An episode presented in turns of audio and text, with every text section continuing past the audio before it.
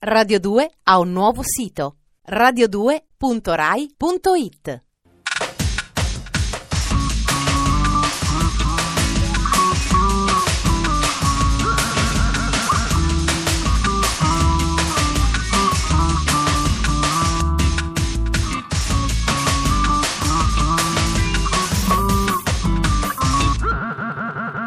Dispenser. Buonasera e benvenuti alla trasmissione radiofonica che fa della scarsa visibilità una garanzia selettiva. Come i gatti senza coda dell'isola di Man, stiamo tranquilli nel chiuso delle 20.37 a Radio 2, dal lunedì al venerdì, sicuri che nessun agente esterno intaccherà la nostra membrana. Da Ferrato, insieme a qualche nota di delirio giovanile, la solita sincera riconoscenza personale. Questo è Dispenser. Sommario.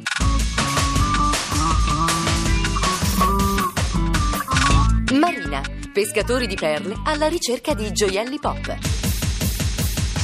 I segreti dell'alveare si scoprono in teatro. Orfeo dal vivo. Dalla tragedia familiare alla fama, lo struggente debutto di un autoproclamato genio. Ecco un altro dei nostri pallini fissi che ritorna immancabilmente a Dispenser, la lodevole etichetta crucca Marina Records, che oltre ad aver lanciato gli Aluminum Group, ha anche realizzato un pregevole tributo al genio di Brian Wilson e dei suoi Beach Boys. Dietro alcune di queste operazioni c'è la mente del leader di un prodigioso gruppetto di Belfast che si fa chiamare Pearl Fishers.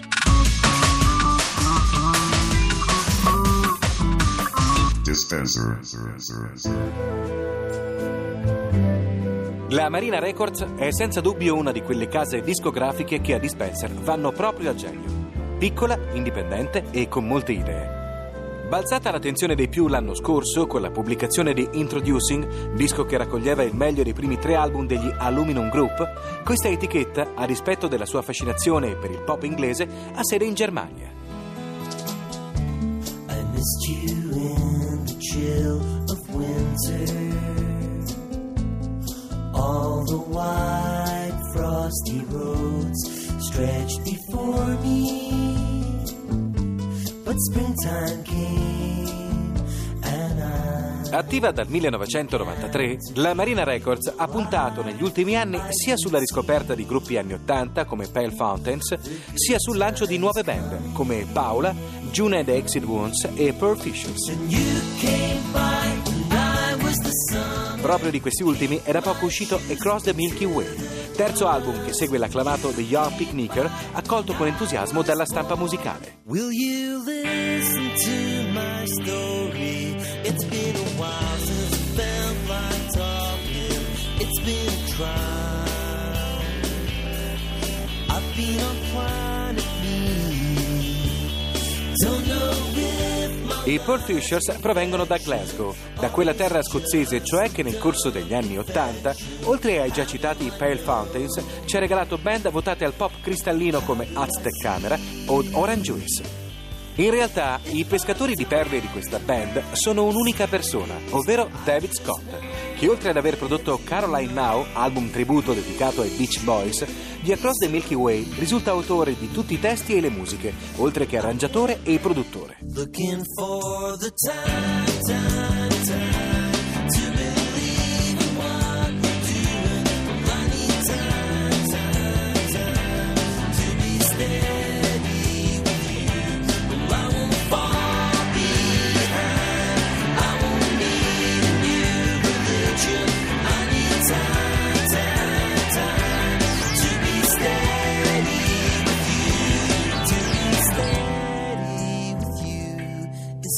Per quanto le influenze citate da questo one-man band vadano dai Birds ai Beatles, dai Beach Boys a Todd Rundgren, la musica dei Pearl Fishers in più di un episodio richiama alla mente gruppi come Plifa Sprout o i Dream Academy. Across the Milky Way, a satellite is calling. We could sail away,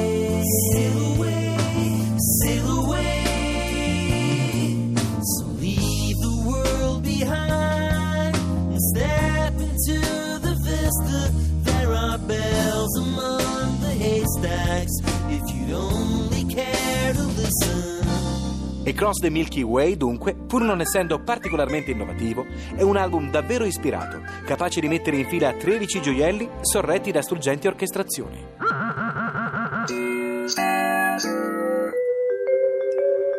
Come ho già detto ieri, nell'ultima settimana di Dispenser prima del palinsesto estivo vi facciamo sentire delle chicche, stranezze, b-side, versioni alternative o acustiche. In questo caso ci rivolgiamo soprattutto all'ascoltatore sopra i 30 anni o sotto i 30 ma molto ben informato.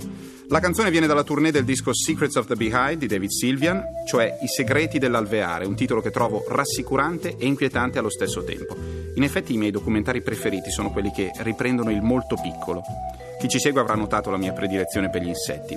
Vorrei un canale a pagamento dove si riprendono solo nidi di insetti, tipo Grande Fratello, 24 ore al giorno, senza commento, senza musica, solo i rumori delle api operaie che spostano le uova o la regina che viene nutrita. Sono disposto a pagare profumatamente per un canale del genere. Con la New Economy domanda e offerta dovrebbero essere molto più vicine, no? Comunque ho divagato anche questa volta, le api c'entrano poco col pezzo che stiamo per sentire. Dalla tournée teatrale del 1988 di David Sylvian, a voi, amanti dell'insetto sociale, Orpheus.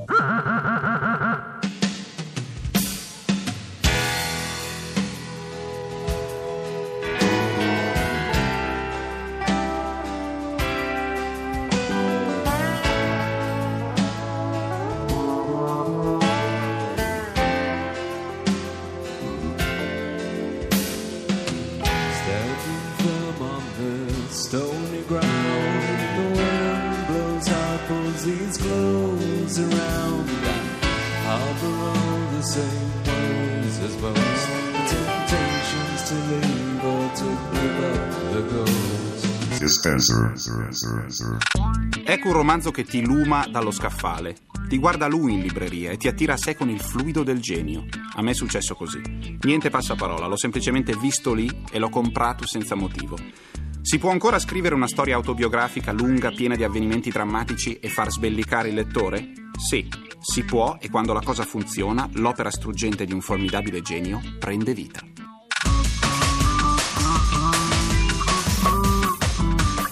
Dispenser.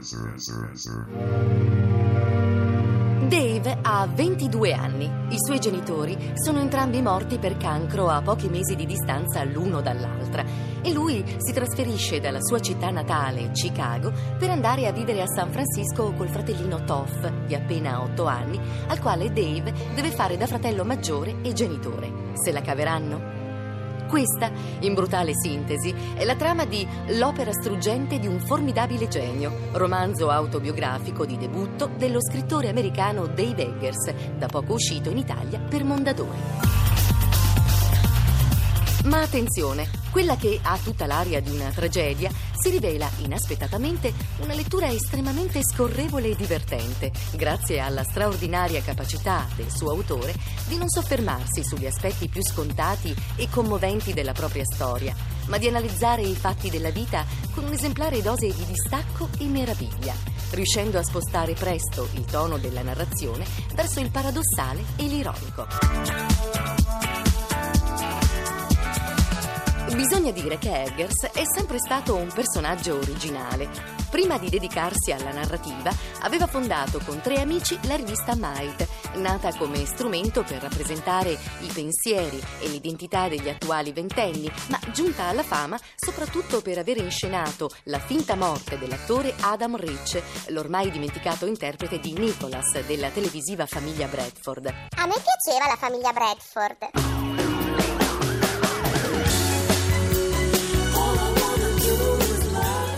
L'episodio Might, Eggers ha fondato la sua personale rivista, Max Sweeney's, dedicata soprattutto alle nuove leve della giovane narrativa americana, anche a curiosi esperimenti di contaminazione fra narrativa e letteratura scientifica, parzialmente visionabile anche via internet all'indirizzo maxsweeneys.net. Lo stesso nome Eggers l'ha dato alla propria casa editrice, i cui primi titoli hanno subito attirato l'attenzione della critica americana. Automatic.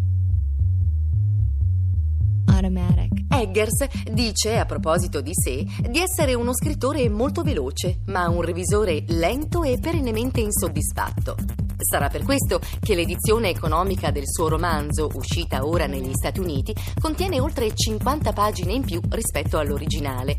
Ripensamenti, ritocchi e nuove riflessioni che l'autore si è sentito in dovere di aggiungere. Nel frattempo ha rifiutato la proposta di cedere i diritti del romanzo a Hollywood, malgrado una strepitosa offerta economica.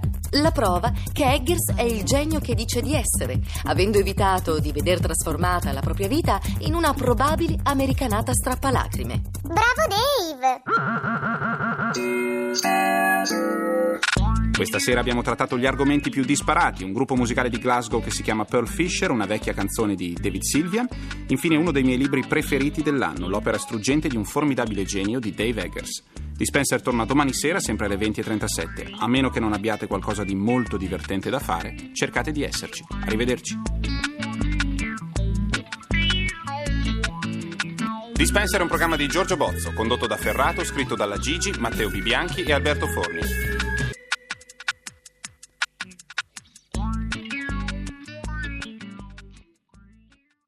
Radio 2 ha un nuovo sito radio2.rai.it